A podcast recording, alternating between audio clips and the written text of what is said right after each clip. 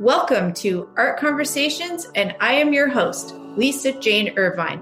As a practicing visual artist, I've had the opportunity to meet many interesting individuals along the way.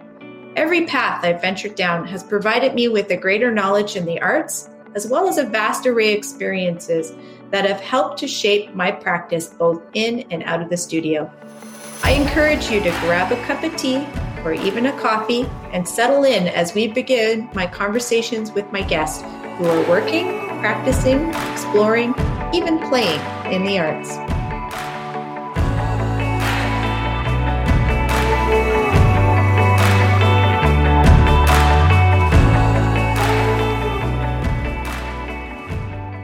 Kim Lee Kho and Cal Honey are Brampton based artists, designers, and longtime soulmates who initially met through their careers as graphic designers. After closing their graphic design business, Eye to Eye Design, in 2009, they spent a year traveling North America in a camper van. Upon their return, they focused their life on art and art instructions. Today, both Kim and Cal are established artists with busy art careers. Kim is a multidisciplinary artist, and Cal is a collage and graphics based artist. Today, we will chat with them about art, life, and what it's like to be an artist couple. Please welcome Kim Lee Kho and Cal Honey to the podcast. And as always, it's a pleasure to talk to you both. Thank you, Lisa. It's a pleasure to be here. First of all, welcome back, Cal, because you were on my podcast previously. Yes, thank you.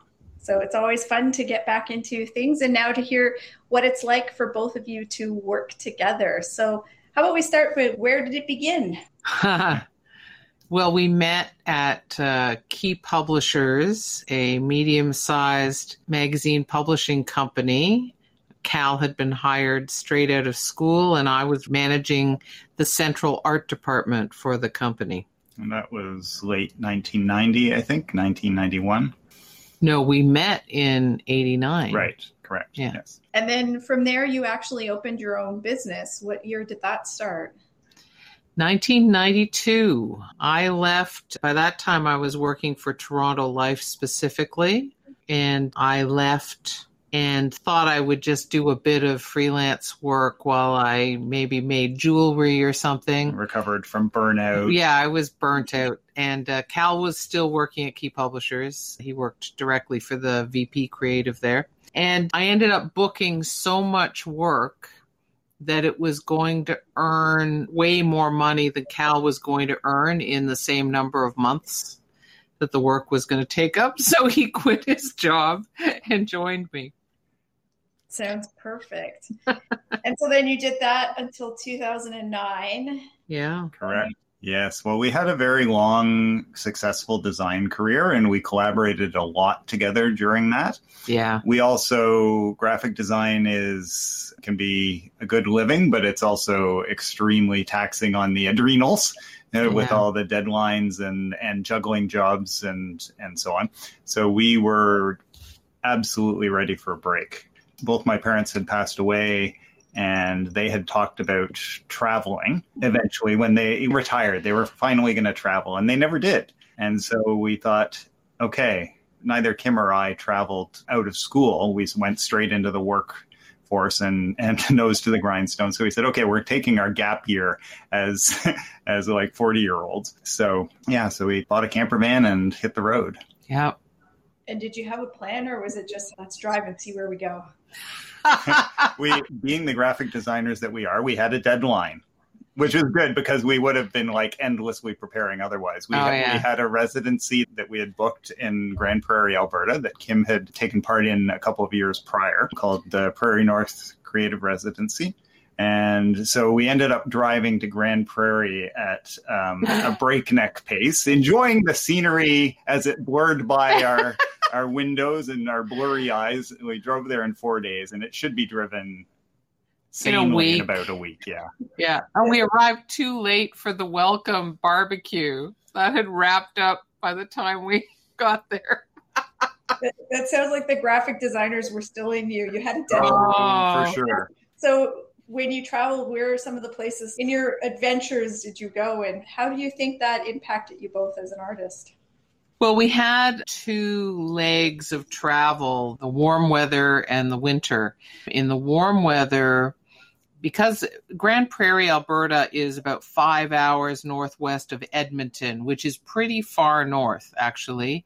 We just had to go due west to arrive at mile zero of the Alaska Highway and, you know, that fabled highway. So the first thing we did after the residency was go there and then head north. Yeah. And we went up into northern BC and Yukon Territory.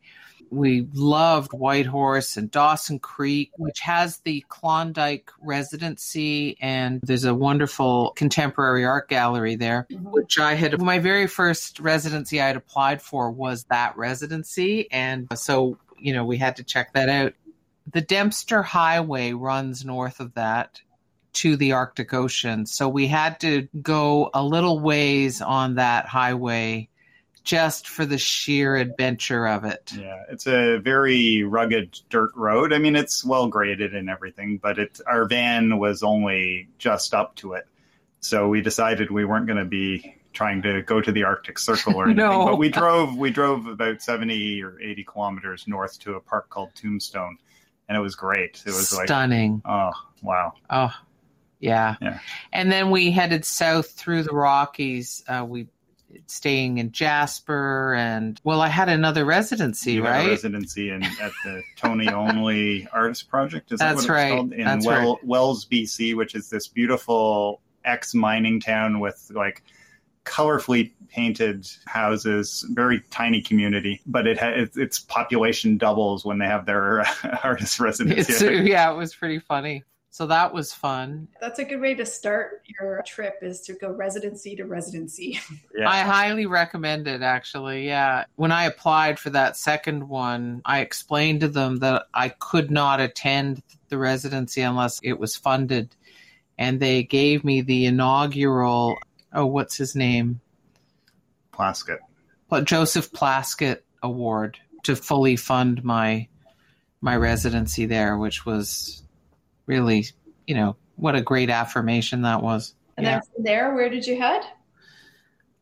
We then sort of wended our way back to Toronto because we were taking Kim's father on the uh, Polar Bear Express, which goes up to uh, James Bay. And Cochrane and. Yeah. And something he always wanted to do. And we said, well, it's our year off for traveling, so we're going to do it. So we did that. And then we stayed the fall which wasn't the intent to teach because uh, my mentor, Peter Kolisnyk, who is one of Canada's, if not the foremost minimalist in Canada, who I had taken classes with at Haliburton School of the Arts and, and a few other at places. Koffler. Koffler Center for the Arts. He had got cancer, and I said, Would you like me to take over your courses while you get your treatment and recover? And he said, Yes. So we split them actually because yeah. I took his figure course and you took his painting, painting studio. Yeah. yeah. So we hadn't intended to do that, but circumstances changed. So unfortunately, he passed away. It was a very aggressive cancer. And so we lost him that fall. And so we had a shortened leg that we started in February of the next year. And we also had a deadline for starting that, which was I said to Cal, we're we're not going to still be at home on our anniversary, which is in February. So we left that night at nine o'clock in a snowstorm. and and we we fought our way south. There was it was a very bad winter.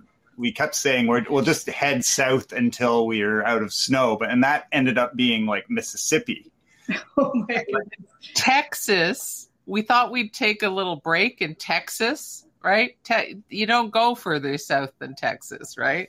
So we found a state park and we we splurged on paying for electricity for the campsite. Woke up to a power outage and everything covered in snow. Everybody's telling us we've never had a snowstorm like this. I mean, we we were dogged by blizzards the entire way from Brampton to Texas. From there, we uh, headed northwest and into New Mexico, and our favorite part of the U.S. is the American Southwest, and truth be told, Cal- the West Coast, California, and so on. And those were some oh, absolutely stunning places and sights and just experiences of different light and different landscapes and you know snowfall on blooming cacti we, we arrived at joshua tree national park just when everything started to bloom. And it's all joshua trees and cactus there. But it was gorgeous. And then it snowed. And it was this incredible juxtaposition. Oh. It's not what you think of as a canadian to see snow on cactus right? Yeah. So yeah. And as far as how it affected us as artists, that's an interesting question. I feel kind of like for me, it was a transition and a reset. I definitely feel we saw beautiful things.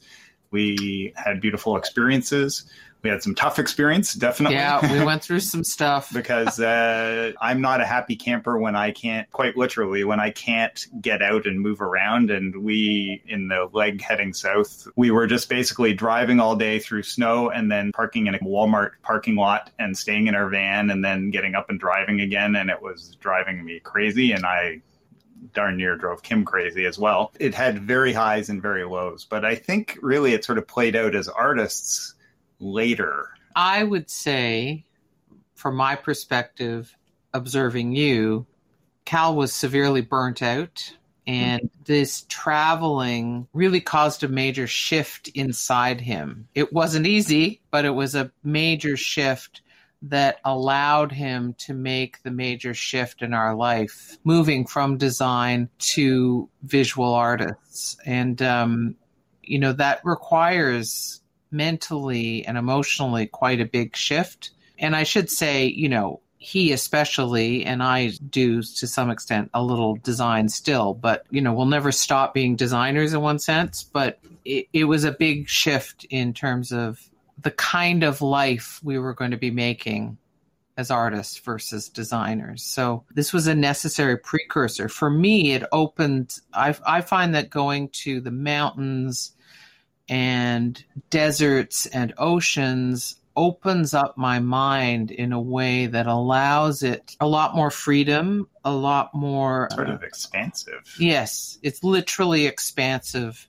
Inhabiting big wide open spaces allows me to create big wide open spaces in my imagination.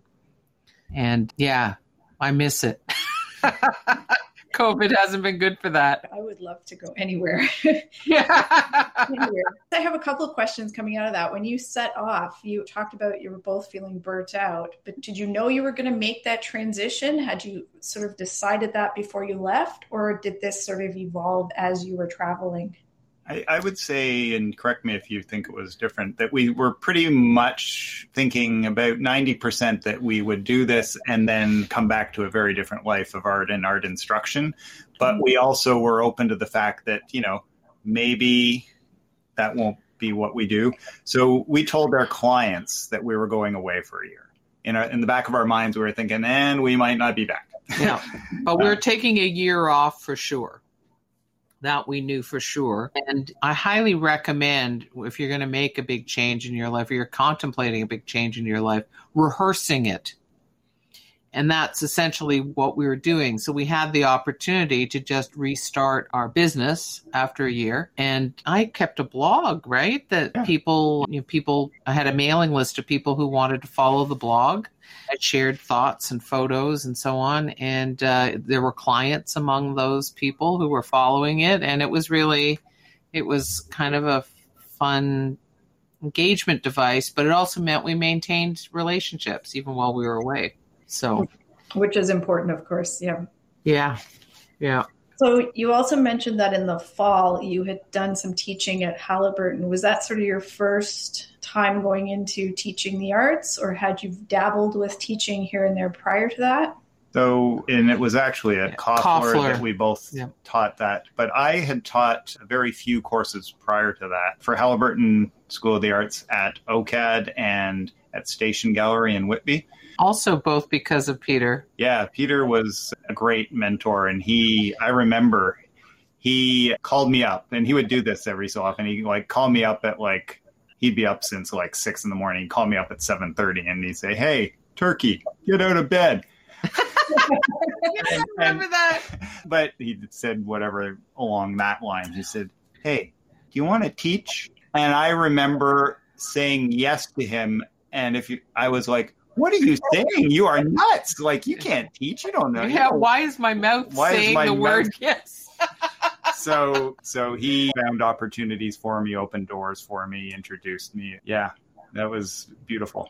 Yeah. So he obviously saw something there, Cal, to keep pushing you in that direction. You know, he had a design career as well. And he, I think he understood the pressures of working on deadline and working to briefs and for clients and so on. And not being able to get to your own work, you know, your Yeah. artwork.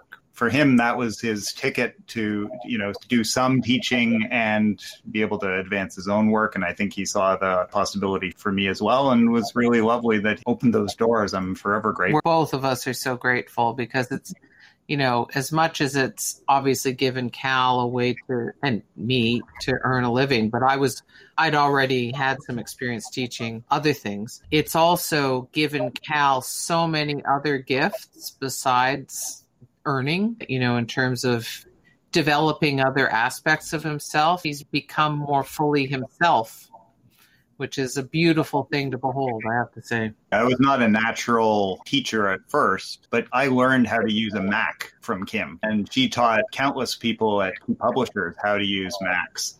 Um, and outside of key publishers yeah, absolutely. too. Yeah. So she she had a long history of informal. And so I just want to go back to your journey for a minute because you wrap up this year, you get home, and then you're at that.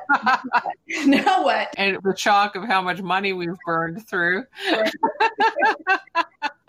So, or what did the now what look like, or how did you make your next move and decide which path to go down? We told a few of our teaching gigs that we would be back in time to start the spring term, which I think was in late April, April. or mid-April. I forget Yeah. exactly what, but we lined up some teaching gigs to come back to, and that's what we did. I think we put word out basically. You know, we told our friends who were teachers that we were looking at teaching, and I think we got some recommendations. We'd both been part of the Neilson Park Creative Center community for several years, and I'm not sure if Visual Arts Mississauga came into it as early as that, or if that came in like a year or two I, later. I actually think I started there before anything. Actually, Okay. Yeah. I didn't, but no, you no, did. I did. Yeah. Yeah, Yeah. It it grew very organically and Yeah. quite well. I would say. Yeah, it was quite gratifying actually, the response to our courses. I think we were offering things a little differently. Like my figure drawing class wasn't a normal figure drawing class. And, you know, we taught experimental drawing and Cal taught experimental watercolor. And yeah, we just had a different, we had different takes on things and people were curious, I think. Once you started teaching, you were also starting to work on your own art. So, was there things that you each knew you wanted to do, or did you just start experimenting and playing?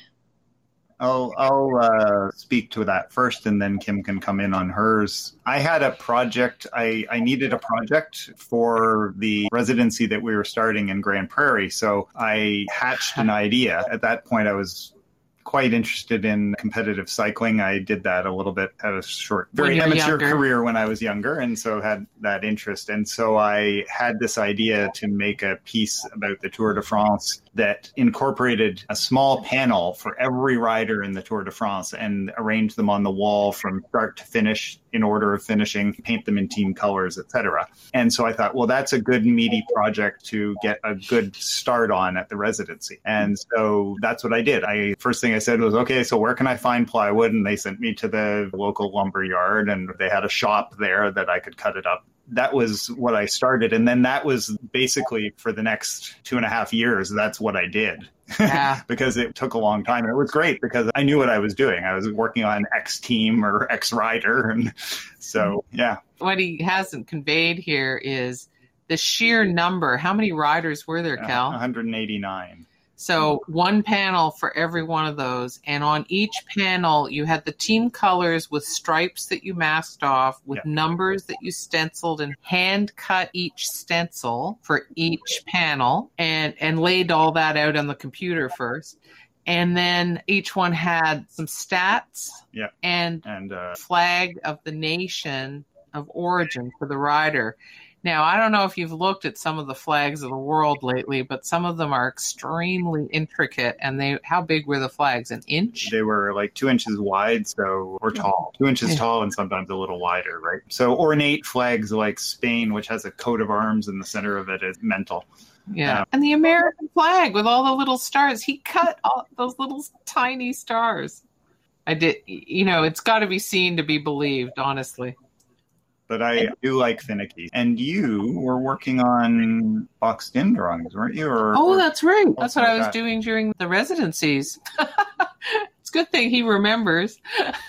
that's part of the teamwork. Yeah. So it was really important work for me, actually. I did a whole series of mostly drawings of single human figures drawn completely from imagination in a very improvisational way in confined spaces mostly you didn't see the edges. You they were just implied by the sometimes very awkward positions the figures were in. And most of them were just charcoal on white paper and eraser. And it was i really really pushed myself on it and had a number of breakthroughs on the work. And in 2010 i had a solo show of just that work. Mm-hmm. And it was very gratifying to see it all hanging together, looking very unified because I had actually taken a whole bunch of different approaches in it. And, you know, there were ways in which it looked like a group show, but it was all really unified by the theme. So that was very instructive. And, and the framing. And framing. Yeah. That's a good thing about being a designer is you realize, okay, this work could be very disparate but I'll present it in a very unified way. way. Yeah. Exactly. Yeah. Um, and lots of people, everyone commented on how consistent and how like pulled together it felt. And that was a really essential foundational body of work for me because it was from that that I realized it was exploring the idea of barriers that we all experience, whether internally generated or externally imposed. And I realized that this was an idea that I could take to kind of an unlimited number of places in terms of medium and format and conceptual approaches and so on. So that's what led me to apply for what was then known as the Burlington Arts Center, but is now the Art Gallery of Burlington, to apply for a mentorship, even though it was the new generation mentorship program. And I, at age 40 or whatever, was hardly new generation. So growing out of that, this is something that we should mention is I am a very structured and system kind of thinker. Like and general and that piece that I just described called general classification, where right. there's a system for how it's how it's made and how it's laid out. And Kim is very, very free form and she resents structures. So the, the boxed in is, is about feeling uncomfortable with societal or any kind of imposed system. And we but we you both, love your boxes. I love my boxes and she hates her boxes. But I, I think in that is the, the secret nub, sauce. The nub of why we have collaborated really well as designers and while we haven't done a, very much collaboration as artists, I think we can look at each other's work from very different perspectives, and we both really respect what the other person brings, and we'd love to collaborate in the future. Yeah. Um, I've read about a lot of creative couples or creative partnerships of any kind that have aspects of both of those things, and and you need both, right, for mm-hmm. things to to really work. Yeah. Yeah. So I guess you bring me to my next question about how you each individually work and what does space look like? How do you navigate being in a place where you're both creating and with shovels? Yeah. we um we are so close in so many ways and we're so different in, in so many ways. I'm a morning person and she's a night owl. And that's actually, I think, a key aspect because I think we both find we need to have the other one at a distance to be able to sort of hear our thoughts right? It's like when the other one's too close by, it's like there's a frequency broadcasting. And that's great if you're in a conversation about something. And and we do that all the time. Like bring what do you think of this? I'm yeah. having trouble with this part. What are your thoughts? And Kim always has a million ideas, and I always have several system ideas for like, you need this to be more organized. you know, blah, blah, blah. But I think we've sort of used that natural time shift as a way of giving each other space because mm-hmm. we live, you know, it's not a tiny apartment, but it's a one floor bungalow. And it's, and it's not a big bungalow. And it's chock a block with Kim has never seen anything in the world that she doesn't think she could include in an art piece at some point. So we have a collection of those. That's I, a collection I, of one day I will use it. Yeah. Yeah. Oh, well, I could see so much potential for meaning and yeah, visual properties. Whereas Cal would ideally live in basically a a German designed monk's cell. and and I, I like things to uh, again fit into boxes. I like there to be not too many options because I get overwhelmed by options. Yeah. Whereas Kim loves to have options. She loves to explore options. She thinks big, like she will make installation work out of our living room or our a bedroom, right? And and in the gallery, it looks amazing. In our house, it's overwhelming, right? Oh, like my heart sculpture from 2019, which is made out of chicken wire, and it's so it's an anatomical heart that's about I don't know five feet high or something. And I'm making this on our living room rug and our living room rug is, you know, maybe seven feet long. So that gives me a foot on each end. And it's a very around. active pattern, and yeah. you've got this fine mesh on top of it. And I'm saying, how can you even tell what you're looking at?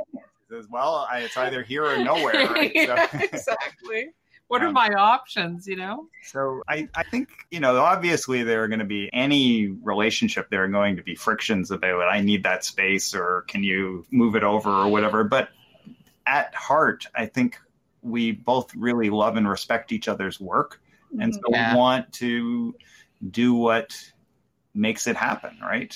And you know that tension the tension of our differences being the magic. When we were designers and art directors and had our own design firm after that, we were fantastic collaborators. You know, we really we would get together and work on stuff together and be better and more productive and uh, more creative as a result of our collaboration. It was really it was such a good thing. So, it, so when you're on a deadline as a designer, you have next often next to no time to come up with something that will really fit the bill. And so being able to bring two brains to focus on that and especially when they complement each other which we learned we really did and respect each other we mm-hmm. could arrive at a much better solution much faster yeah and we got to the point where before we left key publishers people would come to us and say you know i want you guys to both work on it as a team as yeah. a team and then it also meant that once we were out on our own people gravitated to us for that reason. Yeah, that's why. I mean, honestly, we got so much work. That's why we call their business eye to eye, actually. Yeah, mm-hmm. yeah. Because we see eye to eye, and we see eye to eye with the client. So, yeah. oh, that yeah. makes a lot of sense. You've hit on a couple of really important things, like having that support and being able to see the different perspectives. I mean, that just opens up a lot in terms of ideas and possibility and I love hearing about the differences. Complement one another. So it totally makes sense. yeah. Yeah. What would you say if you were giving some advice to young artists starting out who are trying to either be designers or artists or just even following their dreams without, you know, the safety net of a prescribed career? What advice would you give them? Make lots of work. Yeah.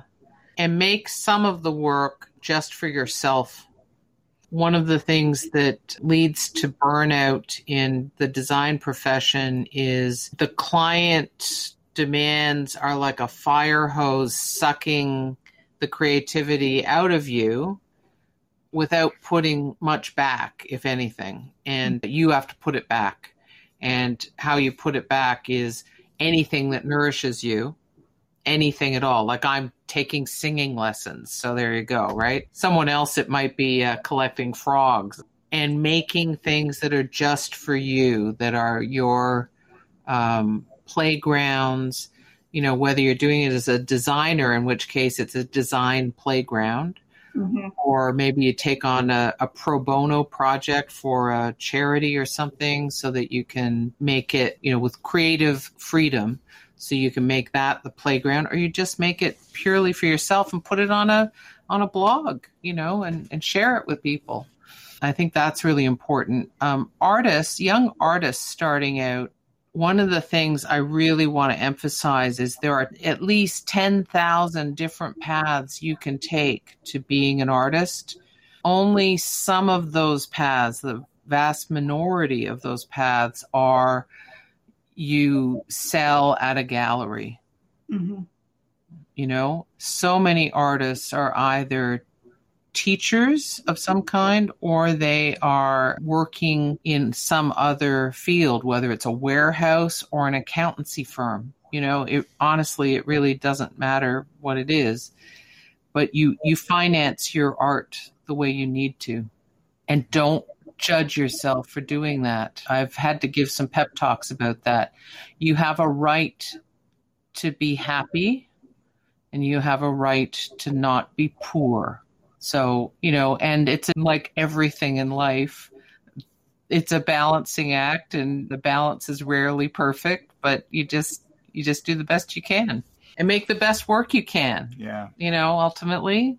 I would say um, another thing that I still have challenges with, but I'm always happy when I do it. And I think it's really important is to pay yourself first. In other words, if making your work makes you happy and you have all these other obligations, start with the stuff that makes you happy. Yeah. And Absolutely. then move on. That's bolstered when you feel, okay, well, I've spent even like 15 minutes this morning before I dive into all my other obligations on what fuels me it makes the rest of the day feel so much better when you do it trying to like well i'll get this my obligations out of the way first and then i'll then i'll pay myself and then you're tired and you're exhausted and you've been tired and exhausted and frustrated all day because you haven't and artists who aren't making art honestly, creatives who aren't creating uh, of any kind, they are super unhappy souls and all kinds of nasty stuff can result from it. You know, you turn inwards and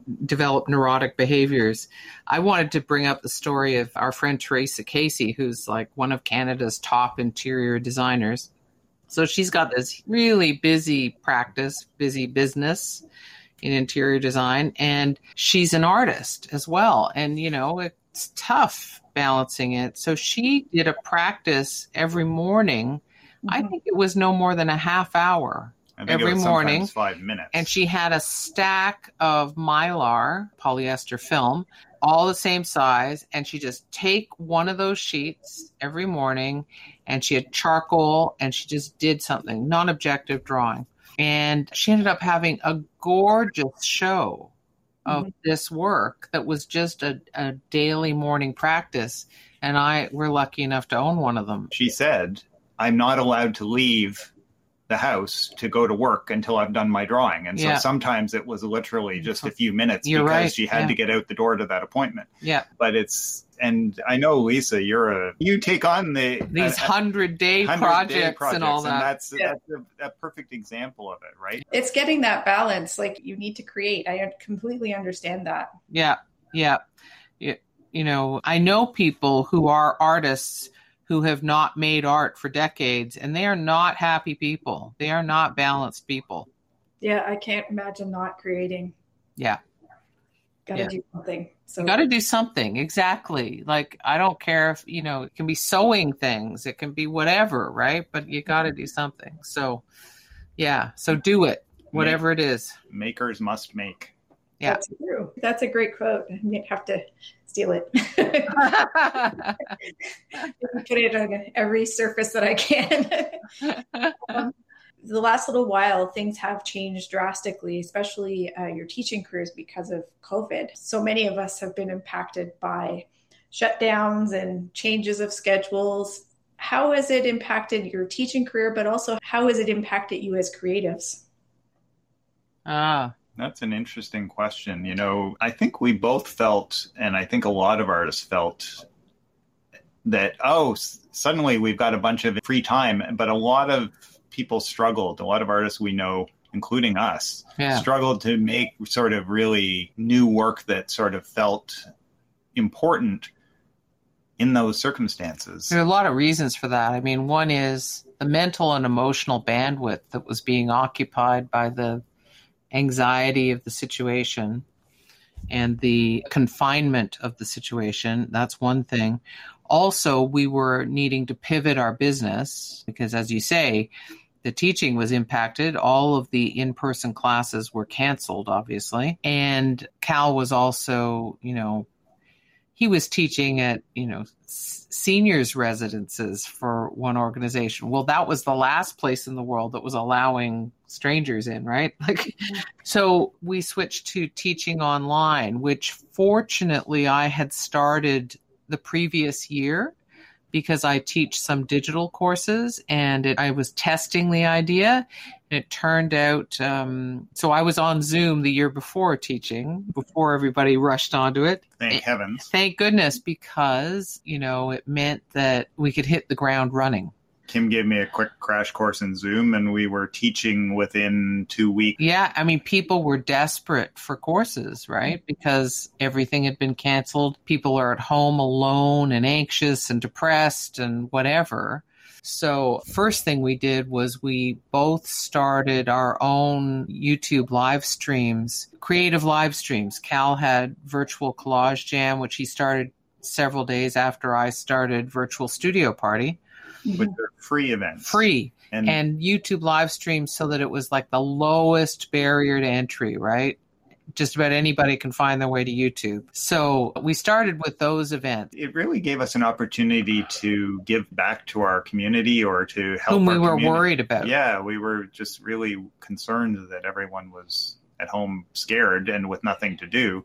Yeah. And people were so grateful, so kind and thankful. You wouldn't believe the and emails was, we got. It, it was, was just so incredible. affirming. Yeah. You know, I think we've both struggled with burnout from teaching, and especially when we've been driving hither and thither and yon yeah. to teach, which is what we were doing pre COVID. Yeah. But that was that was that beautiful. was vocation. That yeah. was a real calling, and it really felt sacred. One, sacred, yeah. Honestly, yeah. you know, like I don't use that word lightly and I don't use it as a religious person, but it was definitely kind of sacred. And in fact, we're resuming our live streams at the end of September. You know, we've been on hiatus this summer because it's just something we feel called to do and there's a community around it now. And we now co-host for each other. So it is now, we do collaborate in that way. So Cal has his collage jam and he decides what the theme is and he's the one on camera and doing the demonstration but it's Kim and Cal FM. You know, um, we're chatting back and forth, and I tell him what's going on in the text-based chat, and vice versa. When yeah, it's, when, when it's, it's virtual studio, party. party. So, do you feel that you've now coming back to creating work? Kim? Absolutely. I, you know, spurred on. By, by, a deadline. By a deadline, because I have a show scheduled, a solo exhibition at Redhead Gallery scheduled for March 16th to April 2nd. And I was, you know, a lot has gone on this year for both of us in the family, including my dad dying. And so I would normally have started work on this show in January. Um, I started looking at it barely at late July, I guess. So now I feel really fertile, but you know, it's been 18 months or, or so, right?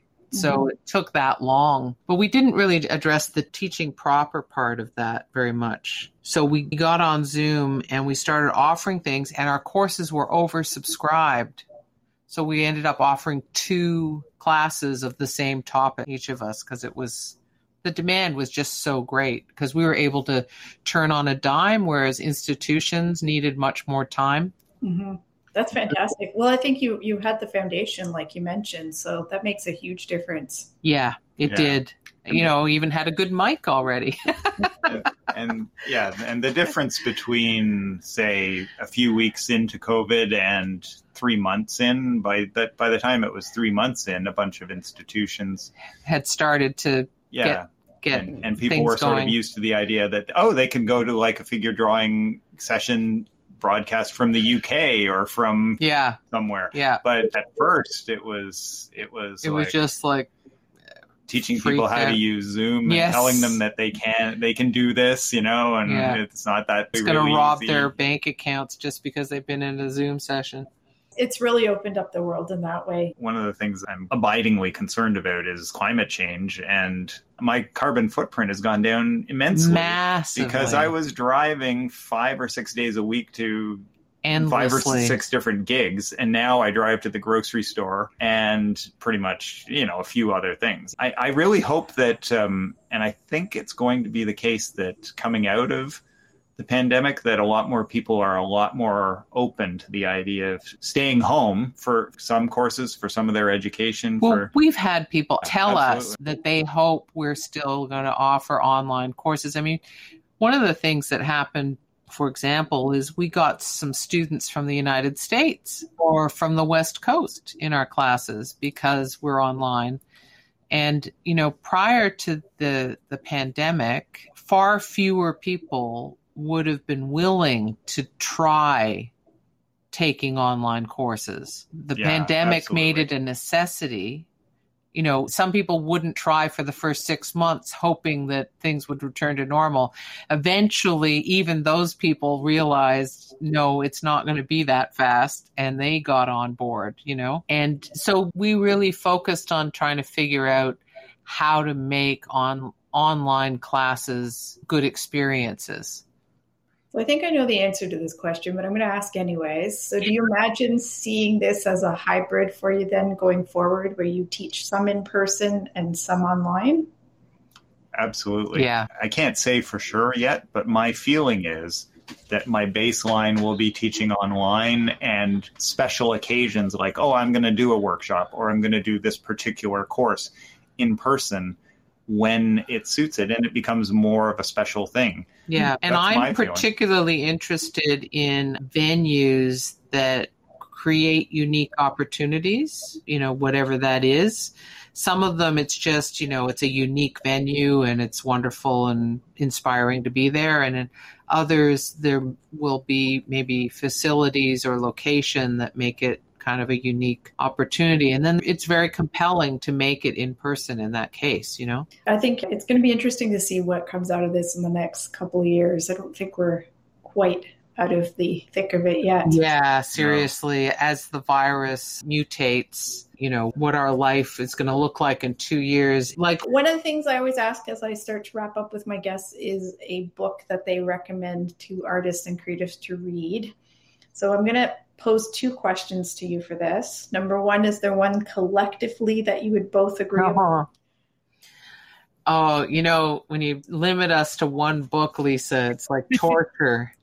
um, you know, well, let me start by saying something we both read and actually took a workshop in very early, long before we uh, became visual artists for real, was The Artist's Way by Julia Cameron. You know, that is a seminal book for people who are drawn to creative slash artistic pursuits but are stuck so, you know, I'm sure a thousand people will tell you about that one. And some people, of course, hate the book. So, you know, that's just normal, right? Of I love the book, and I actually got to meet her and get her autograph. Oh, Wow. wonderful. Yeah.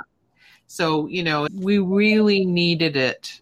yeah This was back in the 90s uh, that we did this. We were living in the beach at the time, thriving graphic design business, but we knew we needed um, some artistic. our souls were barren Yeah. our, our wells were dry We were starving. yeah Mhm. So that was really important, and that was a collective thing. So yeah, And I'm gonna I'm gonna suggest another one, and it's one we've been listening to together, and I think it just kind of ties into what we've been talking Mm. about today, and it's uh, Seth Godin's The Practice. yes, we haven't even finished it, and we've been listening, but we've been listening to it together. Yeah, And the reason I mentioned that one, it, well, he's he's incredible He is as a thinker. as a thinker, and it's about What we've been talking about. exactly, Yeah. which is the idea of having a regular practice to get the work that you need to get done for your soul and for your spirit and also for sharing Yeah, get it out into the world yeah. And in, Shipping the work is what matters as far as he's concerned. he's- like, he said it can be summed up by here i made this yeah, Yeah. Yeah. If you could see my bookshelf, those two books are side by side. Ah, uh, yeah, yeah. So individually, there's so many great books, and our shelf is groaning with wonderful books. But I'm actually going to veer away from, you know, obviously art targeted books I like writers who create for me those wide open spaces. I talked about uh, experiencing geographically on our travels and who really who the quality of their thinking raises my game because you know we're nothing without our ideas. And um, Rebecca Solnit who's an American historian, I think is her, um, she's has a PhD, and she's written some incredible books. Uh, two of my favorites, and I haven't read all, everything yet, but two of my favorites. One is about walking. The history of walking, the the practice of walking. It's not nearly as linear and whatever as that description sounded. It's mm-hmm. full of quotations and anecdotes and tying things together. She's a magnificent writer. And it, that ties into Julia Cameron, who later on added walking as a practice that creatives need to to do regularly if they're mm-hmm. able to. But she, Solnit also wrote a book on Edward Muybridge, who changed everything in the 19th century when he photographed motion using multiple cameras and uh, inspired the futurists, for example, and by shooting the motion of people and animals and things in quick successive shots completely changed our understanding and structured our understanding about motion and so what we see in animation and in paintings and drawings is informed by the work Edward Muybridge did as a very scientific kind of photographer mm-hmm. I haven't read anything by her, but now I'm, I'm my curiosity is piqued. So oh, she's fantastic. Yeah. And Cal, did you want to add one final book? Um, I will add a book I read last year called The Art of Asking by Amanda Palmer. Oh, and, such a good book. Um, I have my whole career, especially my art career, I have struggled with with feeling like I should it's safe to share my work, safe, safe to put it out there into the world. Not even safe, but like, oh, this isn't good enough yet, or it's not ready yet. And that book is a manifesto for the obligation of an artist to share their work and to ask the, for support. Ask for support, to get support. Yeah. Um, yeah. Build support, build community. Community. Yeah. Um, it you said something there that I have to I can't let it go, Lisa. I have to he said it's not ready yet. So you were asking about advice for artists and designers, any kind of creative. When you are 100% ready for something, it's already too late. Mm-hmm. You need to do stuff before you're ready. And in fact, this is something that we have been learning as as recovering perfectionists. Yeah. Actually from the example of a lot of younger people who are just gamely like diving in, putting something out there that is not so great, and then the next thing they put out is a little bit better, and the next thing they put yeah. out a little bit better. We struggled. Well, because the design profession typically uh, attracts and and supports perfectionists. Mm-hmm. But Ted Godin in the practice says, you know, show me your bad writing. Don't tell me you've got writer's block. Writer's block is fear of bad writing. Show mm-hmm. me your bad writing. Write more of it, and eventually you'll get to the good writing. Yeah, I I understand that perfectionism. I yeah, have, I have to check that at the door a lot. Yeah, yeah and it it holds a lot of people back and mm-hmm. you know in this time this is an age of anxiety and perfectionism is a whole anxious laden trap. So it's hard to escape that idea of the perfect life the perfect oh my god yes so right? So show show the mess like my i mean honestly my art is about showing mm-hmm. showing the How mess you know messy uh, life, yeah. emotions. Yeah. um, relationships. Yeah. yeah. There's a quote by Robin Sharma, and I hope I get it even close. But he says, uh, "Life is hard in the beginning, messy in the middle, and perfect in the end." I have that on my studio wall because I need to remind myself sometimes that it's okay if things are not working. Oh yeah, no, it needs to be messy. If it's not messy, then there's not enough going on. Although sometimes I have to clean up to find the stuff that I need to make the mess. yeah, yeah, yeah. But that's a cycle, right? Yeah, that's for sure. Like the leaves fall, they decompose, new leaves grow. That's true. That's true. Yeah. That's a good analogy. Yeah. Thank you so much. I've really appreciated both of you spending the time with me this afternoon, and this has been wonderful.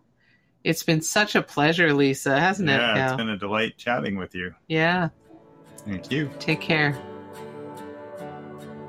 Thank you for tuning in to Art Conversations with Lisa Jane Irvine. If you enjoyed today's episode, please subscribe and hit the like button. And don't forget to check out my website, Facebook, and Instagram accounts. Thank you for listening. See you next time.